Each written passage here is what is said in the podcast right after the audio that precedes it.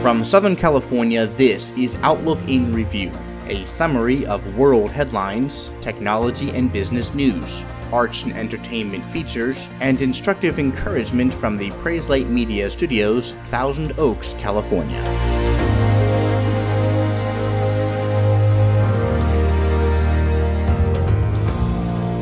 Good day, it's Wednesday, the 8th of August, 2018. Once again, wildfires top the news this week as the fire still burning in Northern California, known as the Mendocino Fire, has become the largest in California history, killing two people and burning almost 284,000 acres north of the Clear Lake area as of Monday. At just 20% containment, it has destroyed at least 143 structures, including 75 homes. This, according to CAL FIRE officials, more than 9,000 structures remain under threat. The Mendocino complex fires, which encompass an area the size of Los Angeles, surpassed the Thomas wildfire in Ventura and Santa Barbara counties, which burned over 281,000 acres last year. This according to a report by Fox News and the Associated Press, which also stated that the complex of fires has been less destructive to property than some other wildfires in the state because it is mostly raging in remote areas. New evacuations were ordered over the weekend, however, as the flames spread throughout the area. Further north, near the city of Redding, California, the Carr Fire has killed seven people at 47% containment as of Tuesday.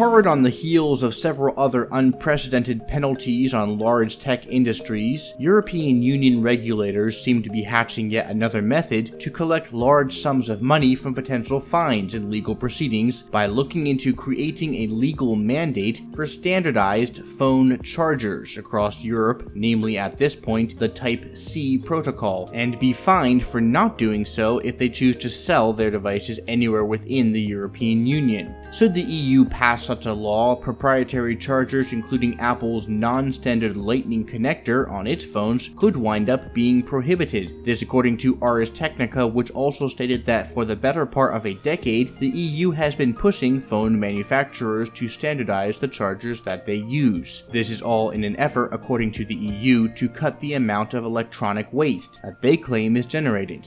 Today's smartphones typically come with a charger, and if the old charger doesn't fit, customers are apt to throw them away when they buy a new phone. A move to mandate USB Type-C would make little difference to most smartphone companies since they already have migrated to the simpler, more versatile, and easy to use standard. But it would present something of a headache for Apple, as the European Union is becoming known very quickly as demanding astronomical amounts of money from large companies that it claims broke their laws. However, using the standard connector for the iPhone would likely prove popular among consumers, especially as Type-C is starting to become more common on laptops as well, meaning that one charger and cable could be used to charge both a phone and a computer. But it would deprive the Cupertino, California based Apple of the royalties that it currently collects for its non standard tech. Time will tell if another cash flow can be created through something as small as a phone charger for the countries still in the European Union.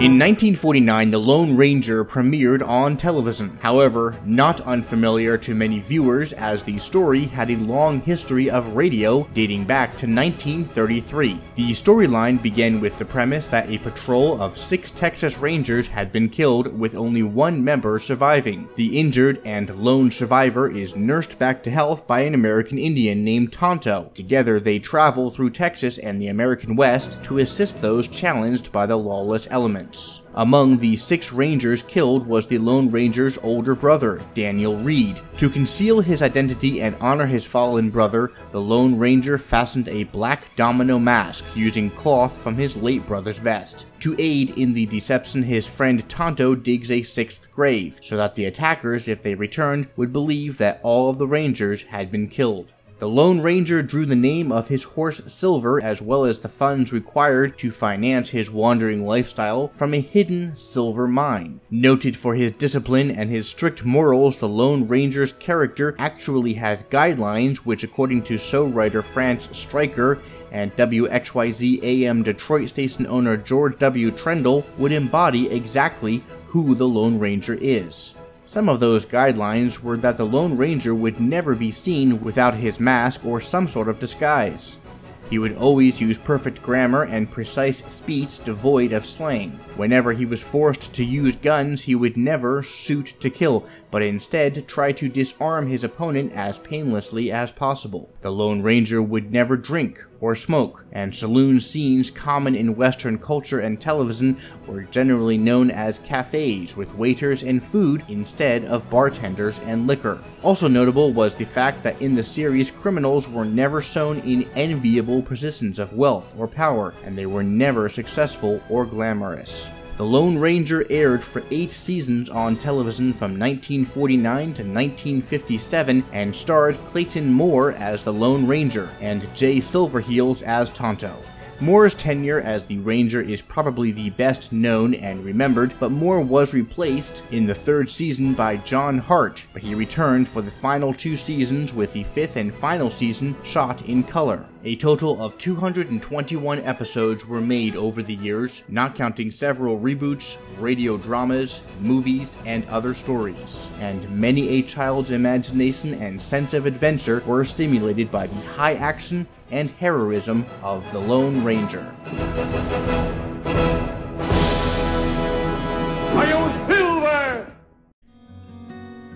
In the biblical book of Matthew, chapter 9, we read the account of Jesus healing the paralytic man. But more importantly than the physical healing that he gave is the spiritual healing, the greater need, the real cure the man needed far above all other things. Jesus told him in Matthew 9, Take courage, son, your sins are forgiven. This represents the greatest of all divine miracles and definitely the most desirable for the one who hears them. This greatest of all divine miracles is the Holy Son of God forgiving the sins of an unholy man. He who can control nature with one word, with these words he dismissed the man sinned and graciously made him right with God. Diving into this quote a little, we see that the verb translated are forgiven means send away or do away with. In Psalm 103, the psalmist David declares, As far as the east is from the west, so far has he removed our transgressions from us. And then in 1 Timothy 1, it is a trustworthy statement deserving of full acceptance. Paul declares that Christ Jesus came into the world to save sinners, among whom I am foremost of all. Jesus came to earth to forgive all sinners who trust in him. But why do sinners need forgiveness? Why is sin sin?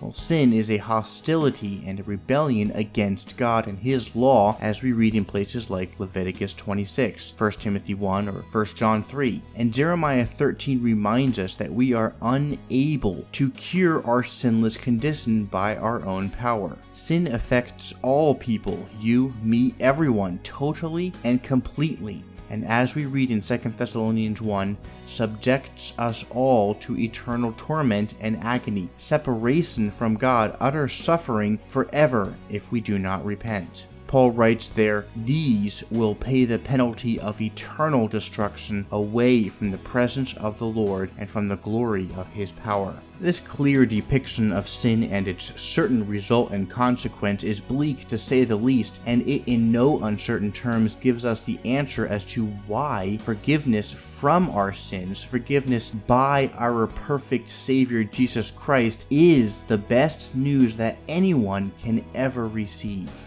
May we who trust in Christ, we who have the assurance and the knowledge that our sins are forgiven, take that news with joy and thankfulness to the one who loved us, bought us, and forgave us of the debt that we could never repay. The sins that were sending us straight into infinite anguish forever were removed from our record by the perfect Son of God's death in our place, paying the ultimate price for our sins. But death could not hold him, and he was resurrected and now has prepared a place for us in his kingdom. And for us who believe in him, we love him, we trust him, and we obey him because we are now his and are no longer slaves to sin, for we are the joyful servants and the beloved children of God.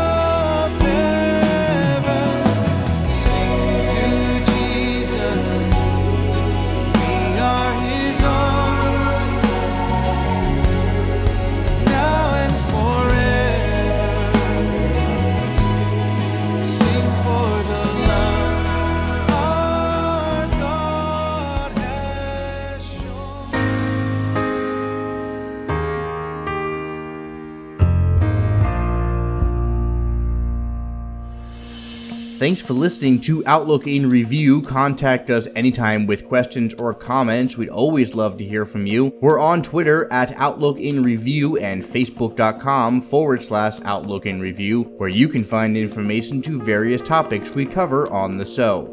Until next time from Thousand Oaks, California, I'm Ben Ditzel. This is Outlook in Review.